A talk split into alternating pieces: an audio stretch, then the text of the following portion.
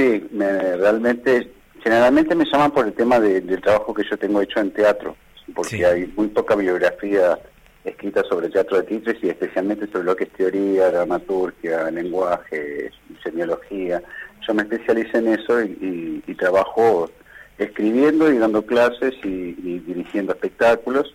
Y también, aparte de eso, eh, una de mis pasiones, como son los titres, y siguen siéndolo, fue la historieta desde muy chico y soy un, una especie de dibujante frustrado de historietas, que al saber que no podía andar bien con el dibujo, me dediqué a escribirlas y bueno, y y hace unos, unas décadas atrás lanzamos un personaje que se llama Miquilo, que es una leyenda de Aguita antigua. ¿De, de qué eh, año data Miquilo? ¿De Miquilo salió en el año 99, en plena crisis, donde las editoriales estaban cerrando ya, Columba, Record, y salimos al mercado, entre comillas, con la autoedición, o sea, una época donde la historia, en Argentina la historieta Totalmente, cambió, cambió, cambió el mundo, pasamos del análogo a lo digital, el kiosco ya no es un lugar de exposición de la historieta, eh, no es fuerte, digamos.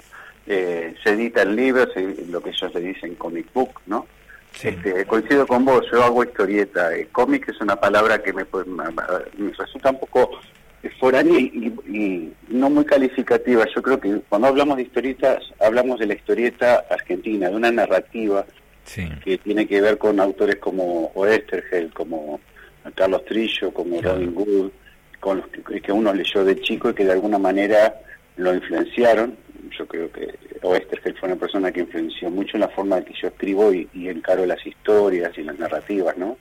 Entonces, este, yo me siento historietista, más que comiquero.